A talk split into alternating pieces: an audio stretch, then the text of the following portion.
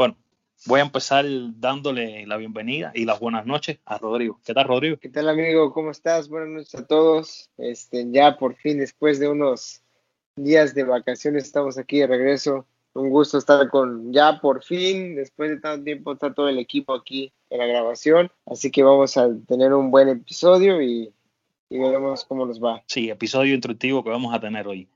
Eh, Pequeñín, ¿cómo está Colombia? Dime qué, ¿cómo es que dicen ustedes? ¿Qué bola papá, no? Sí, claro, bien, bien por aquí. Ahí también en un poco vacaciones, pero todo bien, todo bien. Qué bueno. Nada, todo perfecto. Por acá también, por Cuba, todo está marchando de lo mejor. ¿Y tú, Dan? ¿Cómo está todo? ¿Cómo va el trabajo? Todo bien, muchas gracias. Con mucho trabajo, afortunadamente. Eh, pues bueno, apenado porque no había podido estar con ustedes en varios de los últimos capítulos, pero pues ya, ya saben eh, cuál fue la situación, pero pues bueno, ya más vuelto a la normalidad y, retomando el ritmo del trabajo y pues bueno, también contento de estar otra vez con ustedes. No, seguro que sí, nosotros muy contentos, la verdad que hayas, a ver, que hayas podido regresar acá con nosotros y que estés una vez más acá en nuestro espacio. Pepe, por primera vez te voy a presentar de último. ¿Qué piensas de eso? Buenas noches. Hola, ¿qué tal muchachos? Muy buenas noches. Pues nada, nada. Lo último es lo mejor siempre. no, este, pues eh, pues muchas gracias por estar aquí, a todo el equipo, a ustedes que nos están escuchando. Gracias este, en este nuevo episodio. Nada, gracias a ti por estar una vez más. Entonces, Pepe, como fuiste el último, nada, vamos a darle la bienvenida a nuestros queridos y estimados radio oyentes a este episodio número 15 de T Así que vamos con la intro, Pepe, y en un momentico, muchachos, regresamos con, con nuestro episodio del día de hoy. Ya regresamos. Bueno, ya estamos de regreso acá y quiero empezar haciendo esta pregunta. ¿Hay algún barcelonista acá en, entre ustedes? Dale con esa pregunta. Tenías que hacer esa pregunta. Bueno, una pregunta. no, así que yo estoy feliz de que le hayas metido ocho goles al Barcelona. ah, ah, mira, uno feliz. Eh, y a ver, no hay ningún barcelonista o se van a quedar callados que no se le diga nada, Pepe. Yo no veo el fútbol, pero supe que los hicieron pedazos, así que ni modo. No, literalmente yo creo que pedazos es poco para lo que le hicieron. Realmente. No, Va, yo, yo, yo, como, yo como Roddy estoy, estoy feliz. yo, estaba, yo estaba así con la impresionado, dije no puede ser, porque aparte cuando estaba yo en la playa, yo no tenía ahí televisión, o sea, no podía ver el partido. Y era así como que como estaba en mi pues, en la playa, estas de vacaciones, casi no agarraba el teléfono, y la verdad me metí a Twitter y todos, ah, que 2-0, 3-0, 4 yo sí, ah, cabrón. O sea, subió en chinga el, el, el, número y Twitter se volvía loco. No, no, Twitter estaba como loco. Pero mira, Rodrigo, escucha para acá, que creo que tenemos un barcelonista escondido por aquí. Pequeñín, desmundiate, dime, confiésate que eres barcelonista. bueno, sí, sí. Viste, Rodrigo, te lo dije. te lo dije. Fíjate que eh, creo que Dan es el otro barcelonista porque no se quiere desmutear, no quiere ni opinar. Pero mira, salió un ah. barcelonista. Albert, ¿y de, ¿y de dónde sabes?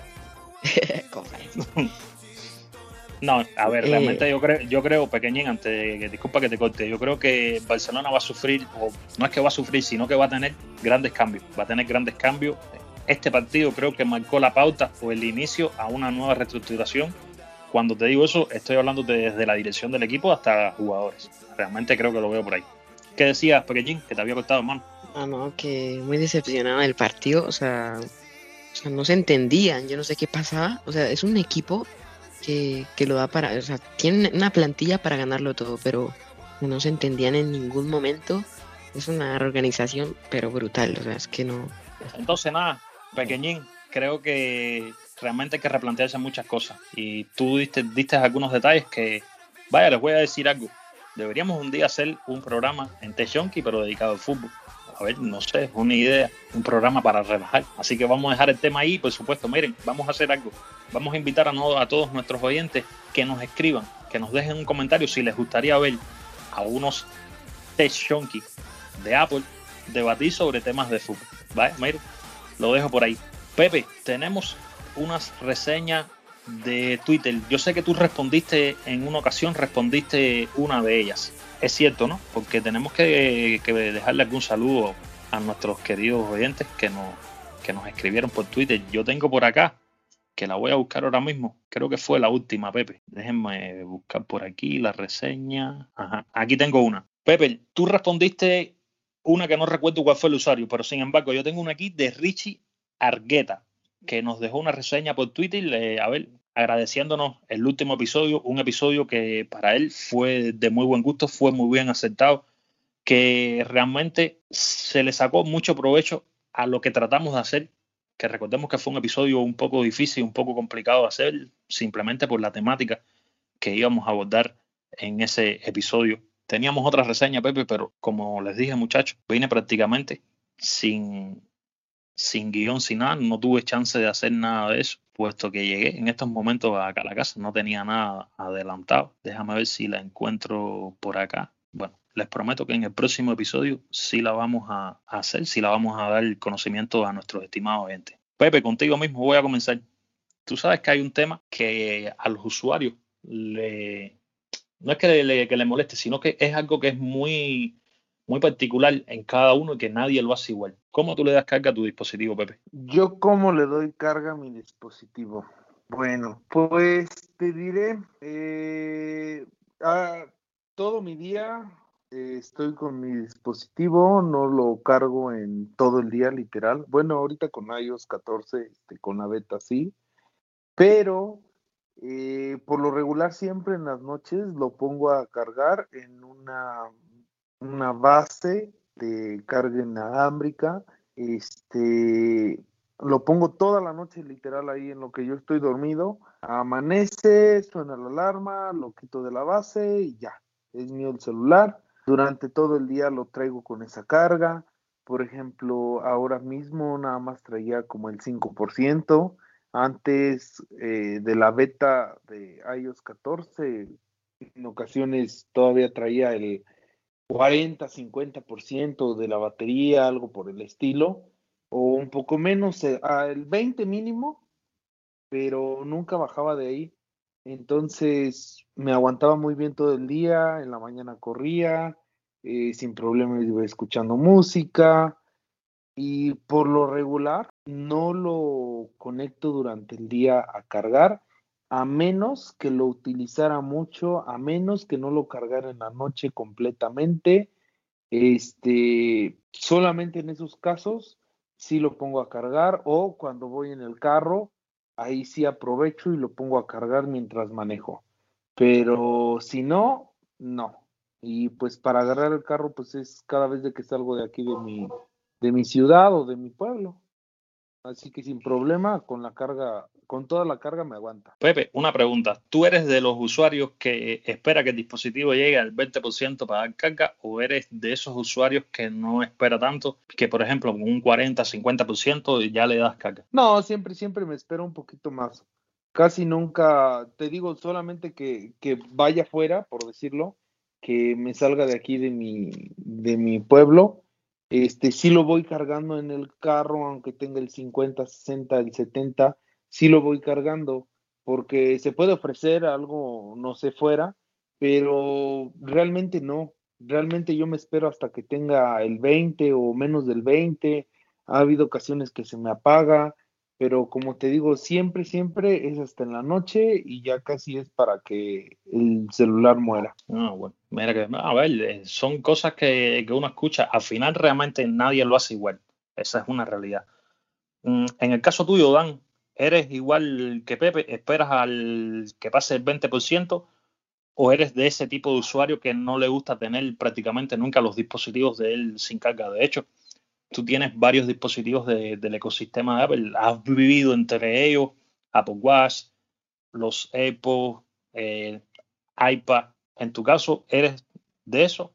O, a ver, de los otros que te comentaba que no le gusta eh, permanecer mucho sin, sin carga en el dispositivo. No, yo sí soy de los que espera a que esté en rojo para cargarlo, ¿no? O sea, bajo del 20%, incluso lo he llegado a cargar cuando ya está en 2% y antes de eso me espero. Eh, yo sé que no es el caso con las baterías actuales, era el caso con las baterías antiguas de los celulares eh, de litio, ¿no? Que te decían que tenías que completar ciclos de carga dejando que se descargara completamente para recargarla y, y completar los ciclos, ¿no? Las baterías de hoy en día no necesitan eso, pero como que se me quedó la costumbre y espero a que estén a veces abajo del 5% para poder cargarlos y, tengo la idea de que eso calibra la batería, ¿no? Ah, probablemente no sea cierto, pero sí yo, a excepción del Apple Watch, es curioso, ¿no? Porque el Apple Watch es, eh, se acaba más rápido la batería y estoy constantemente monitoreando cómo va el porcentaje y cuando lo veo en 50, 40 ya lo cargo. Pero los demás dispositivos, eh, yo al uso que les doy, eh, me duran prácticamente todo el día y ya por las noches es cuando los cargo y ya están en niveles de 10 o 5%. Eh, la única excepción es el Apple Watch, pero todos los demás espero a que ya esté a punto de agotarse la batería para cargarlos. Sí, no, realmente es, lo que le decía Pepe. Quizás hay veces que en el día a día de uno hay usuarios que no, no les es posible tener un cargador siempre a mano o la comodidad de tener el dispositivo dándole carga. Yo en el caso mío, antes de pasar con Rodrigo y con, Juan, en el caso mío, soy de los que mientras que tenga la posibilidad de darle carga al dispositivo, lo tengo conectado al cargador. No uso base de cargas tampoco. No uso base de cargas inalámbricas. Eh, disculpen, inalámbricas. La carga que le doy es a través del cable, la carga convencional, a la que la que Apple nos brinda en cada uno de los dispositivos y con la que contamos en el día a día pero soy de los que le de los que sí no dejo, hay veces que tengo 90% y lo pongo a cargar y vuelvo y llega al 100 y así es, prácticamente siempre tengo mi día a día con, con, el dispositivo, con este ritmo de carga. En el caso tuyo, Rodrigo, algo que quieras que resaltar cómo tú haces tu ritmo de carga. Pues igual, yo muy similar. Eh, en el caso de, de las bases inalámbricas, la verdad nunca me he animado a comprar una, no porque me dé miedo ni nada, simplemente pues como que no me he animado a comprar una base, pero todo es por cable. Y pues yo lo que más, lo que sí estoy constantemente cargando más que nada es el iPad, porque al final el iPad es el que uso para la escuela, en las mañanas, para ver videos, para Netflix, Amazon, todo ese tipo de cosas lo hago en el iPad. en el iPad sí, por ejemplo, ahorita como, como todos sabemos, es algo de ley, siempre que están las eh, betas nuevas, la batería te va a ir menor, perdón, la capacidad va a ser menor, ¿no? Digo, eso, eso, eso es, eso ya es garantía. Entonces, en el caso del iPad, por ejemplo, con iPadOS 14, pues sí, lo desconecto la, con 100%, me meto a trabajar y por ahí del mediodía ya, ya llega a 50 la batería. como me voy a la oficina y no lo llevo, pues ahí lo pongo a cargar. Y ya que llega ahorita a las 7 y media de la noche, pues ya está al 100% y de ahí me da para toda la noche hasta dormirme a las 12, 12 y media. En el caso del iPhone, eh, yo sí soy un poquito más meticuloso. Yo soy yo con el iPhone sí la cuido bastante, sobre todo con el iPhone que tengo ahorita porque me tiene que durar dos años. Llevo año y, y cuatro meses con él y solo me ha bajado el 98% de su capacidad, así que creo que lo estoy haciendo bien. Y lo mismo, en la noche lo dejo, lo dejo cargando, se, deja ahí, lo desconecto en la mañana con 100%. Por el mediodía ya tengo un 70, 72%. Lo conecto para el resto del día y así es la noche. Ahorita por la beta, si no, como dice Pepe, la batería a mí me dura para todo el día y lo conectaba hasta en la noche o si por ahí de un 50 ya más tarde, ¿no? Pero pues sí, realmente sí yo lo cargo y los AirPods igual cuando están por ahí del 23% de pila, conecto el estuche, el watch, lo, lo, dejo cargando, por ejemplo, ahorita se está cargando porque en la noche yo duermo con él por el tema del, de la medición del, del sueño. En la mañana me despierto, lo traigo un rato, hago mi ejercicio, lo dejo conectando para llevármelo a la oficina, ¿no? Ahí se le gasta un poquito más rápido la pila, entonces tengo que estar cuidando eso. Pero Realmente yo con la batería únicamente con el iPhone es que soy un poquito más. Yo sí me llegué a obsesionar con la capacidad de la batería, aunque sé que sé que disfrutarlo y todo, y sí lo hago, ¿no? Pero digo, sí tengo mucho, muy pendiente ese factor más que nada. Sí, me, me, me llama la atención el tema de, de rendimiento con iOS 14, que una cosa fue con la beta 1 y realmente de ahí para acá ha sido otra cosa distinta. Yo realmente me lo estoy sintiendo ahora en ocasiones he llegado a pensar de que voy a bajar a otra vez, regresar a iOS 13 porque realmente mi batería está fatal. Realmente mi batería va fatal, fatal, fatal y con cada beta que sale va mucho más mal todavía, a pesar de todos los bugs que, que tengo, que son incontables ya. Pero bueno, voy a tratar de resistir para luchar y vencer con iOS 14. Pero bueno, Pequeñín, tú tienes un iPhone 11. Quiere decir que tienes el último procesador, tienes lo último que Apple ha sacado hasta el momento. Por eso te dejé para último, porque tu opinión iba a ser muy importante en este caso y es ver cómo este procesador, el A13 Bionic, gestiona la, la autonomía en los dispositivos. ¿Cómo te va a ti? No vamos a referirnos a las betas, sino que cómo ha sido tu régimen de carga, algún consejo, algún tips que tú quieras brindarnos, cómo es que tú lo haces, por ahí más o menos iría la, la cuestión. Bueno, primero decir que la autonomía, muy buena. La autonomía es que el procesador, como tú decías, pues eh, gestiona muy bien este, este tema. Y, y yo la verdad la batería, pues ahorita mismo he tratado como de utilizar un poco más el Apple Watch, que es el otro dispositivo que tengo, y desde ahí pues gestionar mensajes y un mensaje de verdad es importante pues ahí sea el iPhone, o sea, son detalles así que las llamadas, si se pueden, en el reloj, así. Entonces, la autonomía me está durando más o menos, eh, pues ahorita con la beta sí es que bajó un poquito, es verdad, eh, pero igual sigue funcionando muy bien y me sigue llegando el día. Yo es que no tengo problema de cargarlo al mediodía ni por la tarde llegando a noche, no. Siempre a la hora de acostarme tengo un buen porcentaje de batería. Por ejemplo, desde por la mañana usándolo pues bien, tengo ahorita mismo 54. O sea, lo pongo en un 40 por mucho. Entonces, o sea, es muy bueno. Eh, la verdad, los que tienen Apple Watch tienen que aprovechar esto de, de, utilizarlo más, sacarle provecho para, para, que así les dure más la batería. Y además, eh, es esto, eh, algo que yo he notado es que no dejándolo descargar mucho. Eh, es que me ha pues durado la capacidad máxima, la tengo en 98 también. Y, y, creo que con la beta baja, baja, baja rápido. Pero tampoco es de, o al final, antes yo también era como Rodrigo, que me preocupaba mucho, pero pero ahorita ya no le pongo mucha importancia. Em, y esto al final me dura un día utilizándolo pues bien, tampoco mucho, porque el Apple Watch pues también gestionó varios, varias cosas, pero también está llegando a veces al día y medio. Así que pues nada que decir, es muy buena la autonomía, así está en la beta y pues este es el tip de no tampoco ponerlo a cargar ya cuando se va a morir.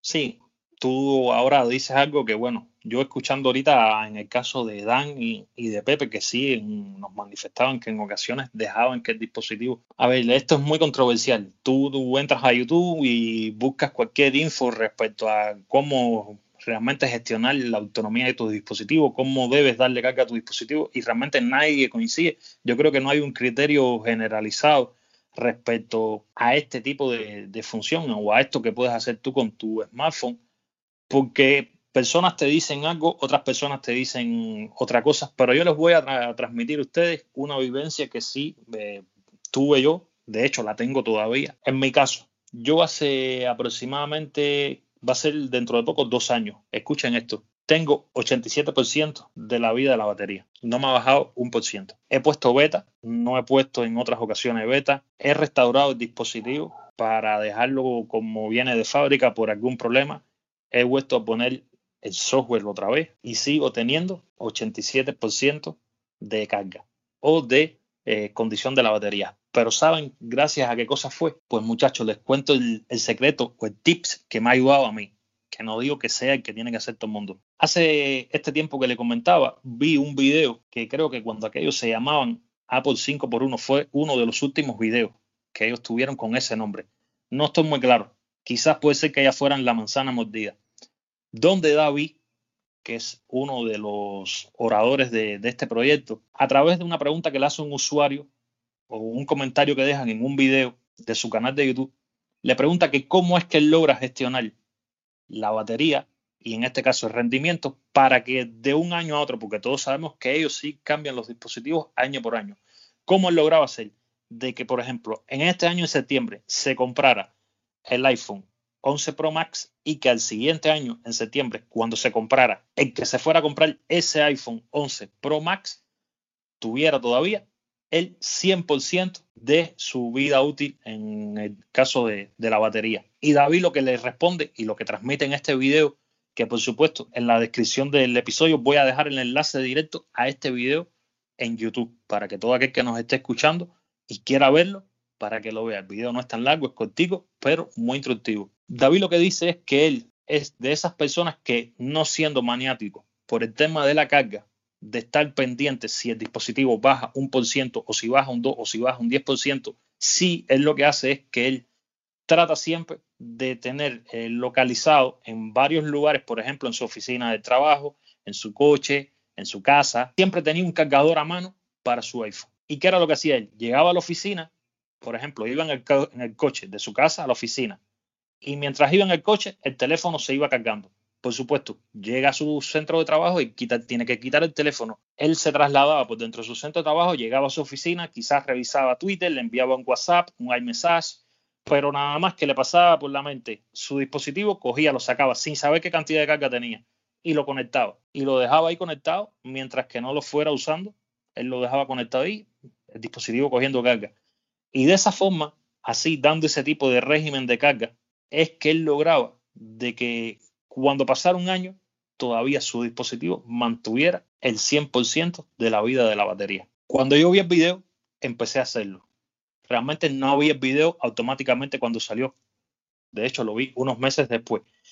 Ahora, a día de hoy, agosto 2020, llevo exactamente un año y ocho meses con el 87% de la batería de mi dispositivo. No me ha bajado un 1% para nada. Sufro con las betas porque se me drena la batería, pero no tiene nada que ver con la vida de la batería. Otra de las cosas que he visto que quiero comentarles con, a ver, comentarle a ustedes es que muchas veces los usuarios cuando llegan a su dispositivo y tienen muchas aplicaciones abiertas en la multitarea, las cierran. Y esto es algo que influye al consumo de la batería. Porque recuerden algo, cuando tú cierras una aplicación de la multitarea que la quitas del segundo plano, cuando vas a abrir, por ejemplo, tienes WhatsApp abierto y lo quitaste de la multitarea, si lo vuelves a abrir, el dispositivo tiene que hacer mucha más fuerza otra vez para lograr abrir toda esa interfaz. Es decir, tiene, necesita más batería.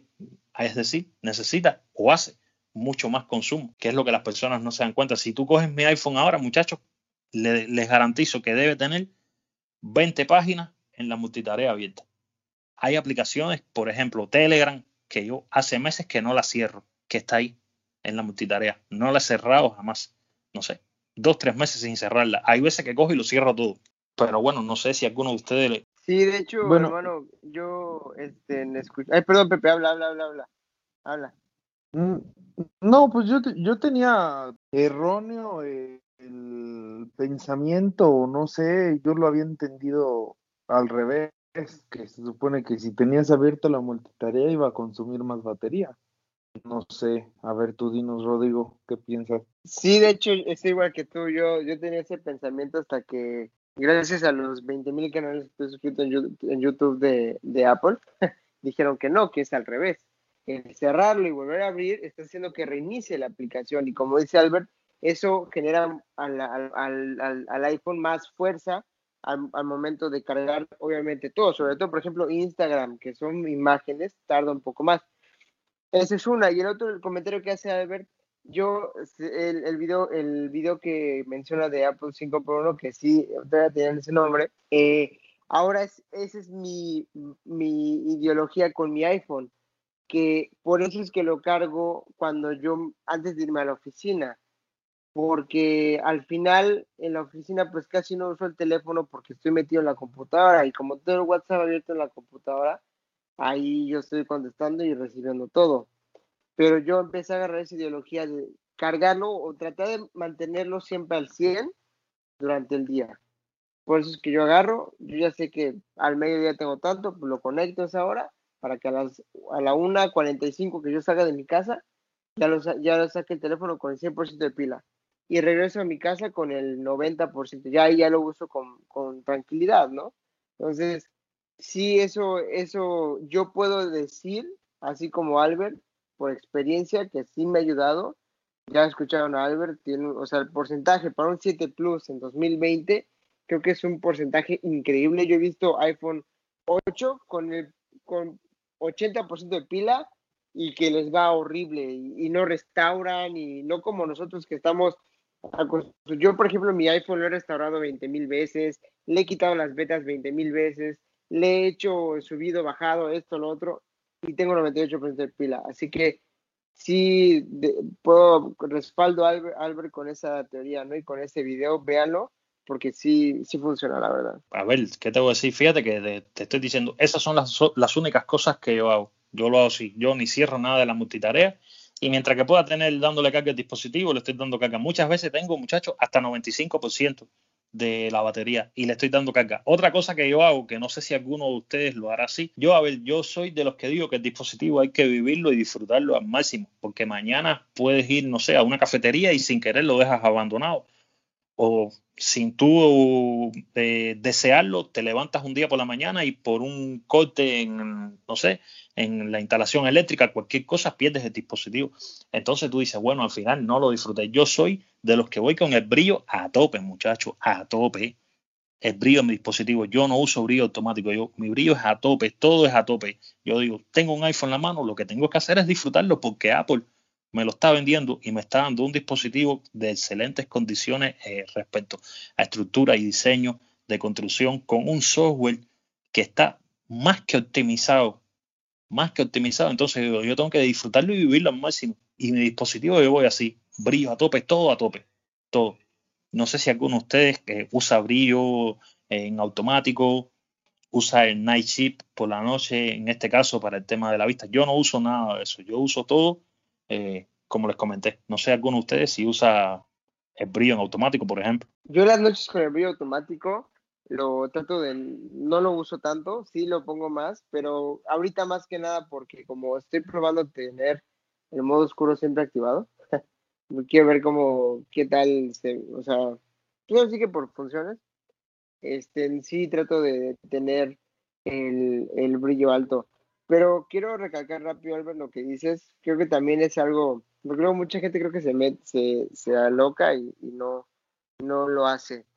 Disfruten su dispositivo. Creo que nosotros invertimos mucho dinero en dispositivos caros, que sí, lo hacemos, puede ser por gusto, por lo que sea, por una herramienta más de productividad, pero pues sí, yo creo que sí está bien cuidar la batería, sí está bien cuidar tu teléfono, por supuesto, pero disfrútalo, o sea, si quieres ponerte a ver Netflix 20 mil rato, pues hazlo, ¿no? Digo, que la gente tenga en cuenta eso, ¿no? Sí, yo mira, en el caso mío sí hay algo que no uso mucho el teléfono, es en el tema de los juegos. No soy muy jugador, tengo quizás uno o dos jueguitos, pero son jueguitos de estos, no de grandes gráficos ni nada, por ejemplo, Sudoku, que lo uso, no sé, voy en el transporte público y me pongo a jugar un sudoku o estoy esperando el bus para irme para mi centro de trabajo y no sé, estoy un sudoku, cositas, este tipo de jueguitos sí parecidos al sudoku, ustedes saben que son juegos que no llevan muchos gráficos, no llevan mucho consumo de energía, por ahí. Es el tipo de juego que tengo, no si realmente no tengo mucho, muchos juegos en el teléfono, sí consumo mucho multimedia desde el dispositivo, mucho video, hoy escucho mucho podcast, pero bueno, por ahí es por donde radica mi día a día. Muchachos, algo que ustedes quieran agregarle, algún consejo, tips que quieran dejarle a nuestros oyentes, aparte de los que ya hemos comentado acá? Yo creo que un buen tip es, eh, pues, eh, eh, lo han dicho siempre y creo que sí es bueno, ¿no? tratar de usar el tema oscuro y fondos oscuros definitivamente yo he notado que hace que la batería dure más porque, bueno, cuando la pantalla no hace tanto esfuerzo en reproducir colores vibrantes, creo que salva un poco de energía. Entonces, a mí en lo particular me gusta mucho el modo oscuro, creo que sí ayuda a guardar batería eh, y pues eh, creo desde mi punto de vista que se ve mucho mejor y más estético.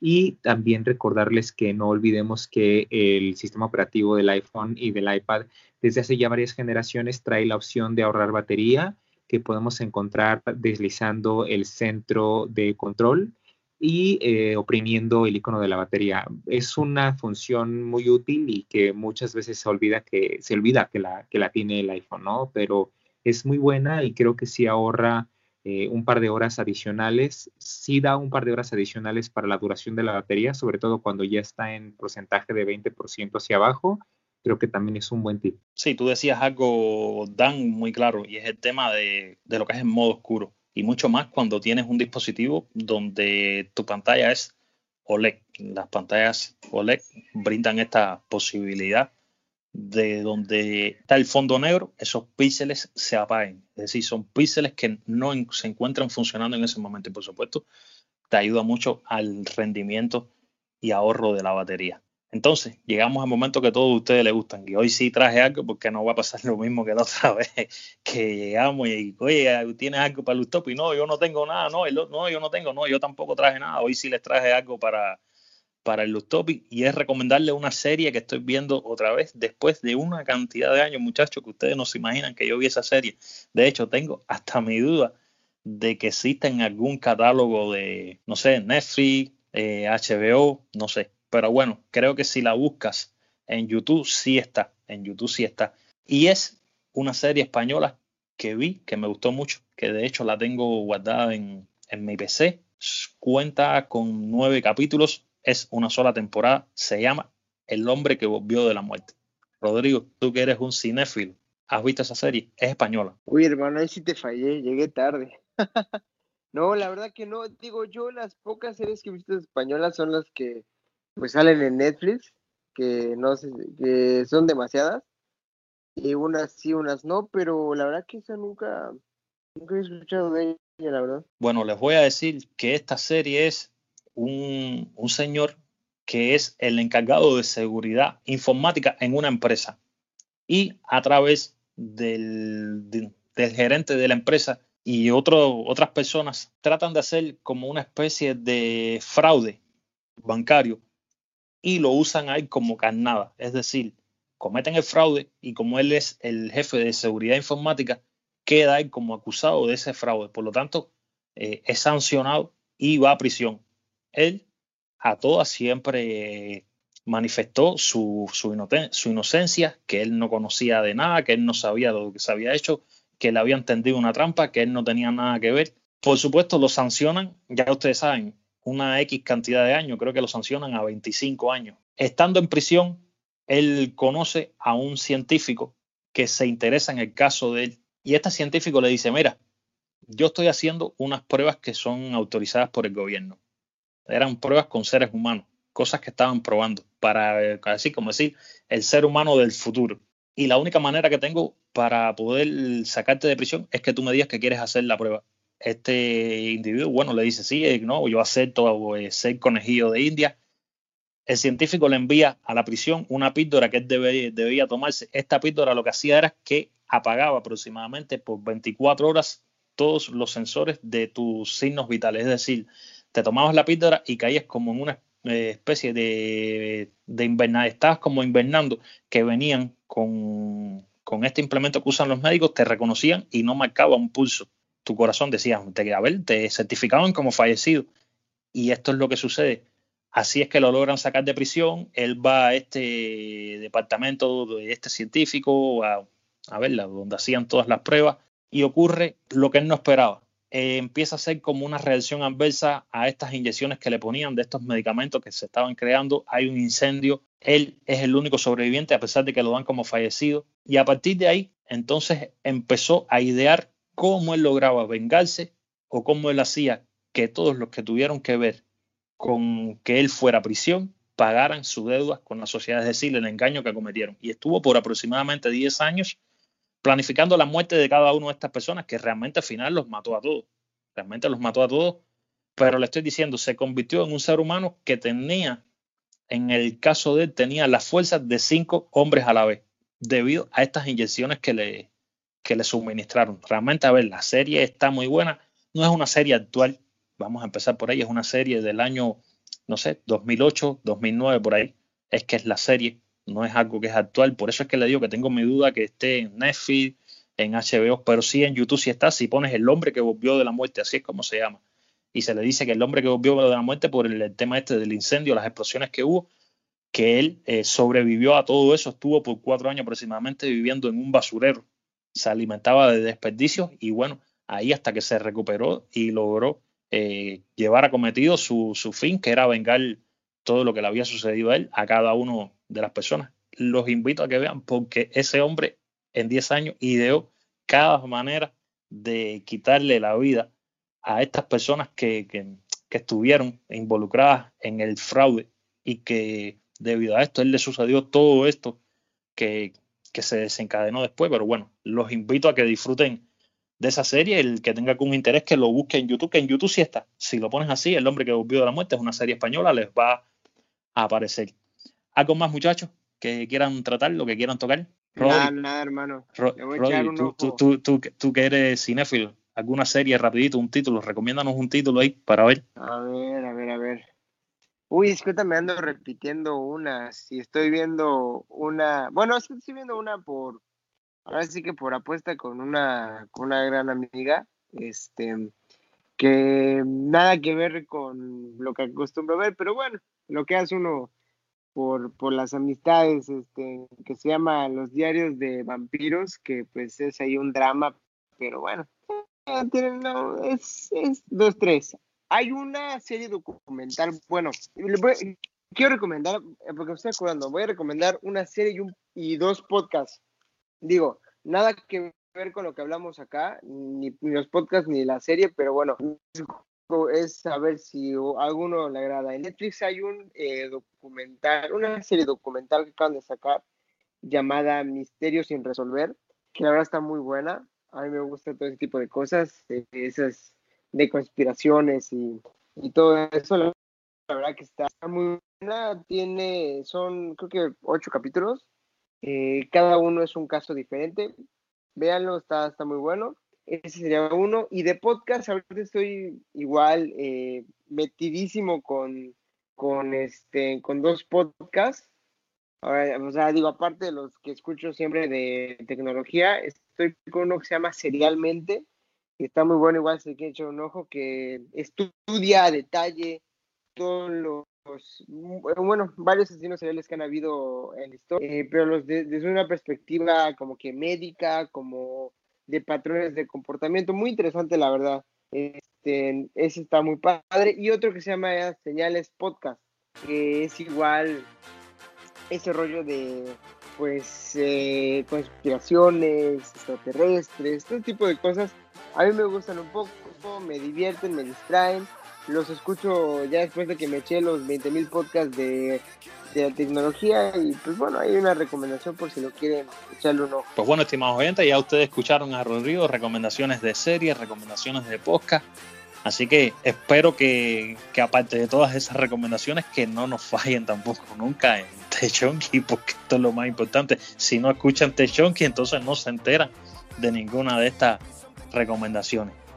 Pues nada, en este caso, como todos ustedes sabrán, en la descripción de nuestro episodio se van a encontrar todos los enlaces correspondientes que los ayudarán o que les dará la posibilidad de conocer un poquito más a Rodrigo, a Dan, a Juan, a Pepe y a mí en este caso especial que me puedo encontrar con como Albert Tech en Twitter porque esto es Techonki, un programa o un podcast donde siempre me reúno con estos amigos para, por supuesto, hablar de tecnología y tener un utopi como el del día de hoy. Así que, como siempre les digo, y como le gusta decirle a mi amigo Rodri, larga vida a podcasting.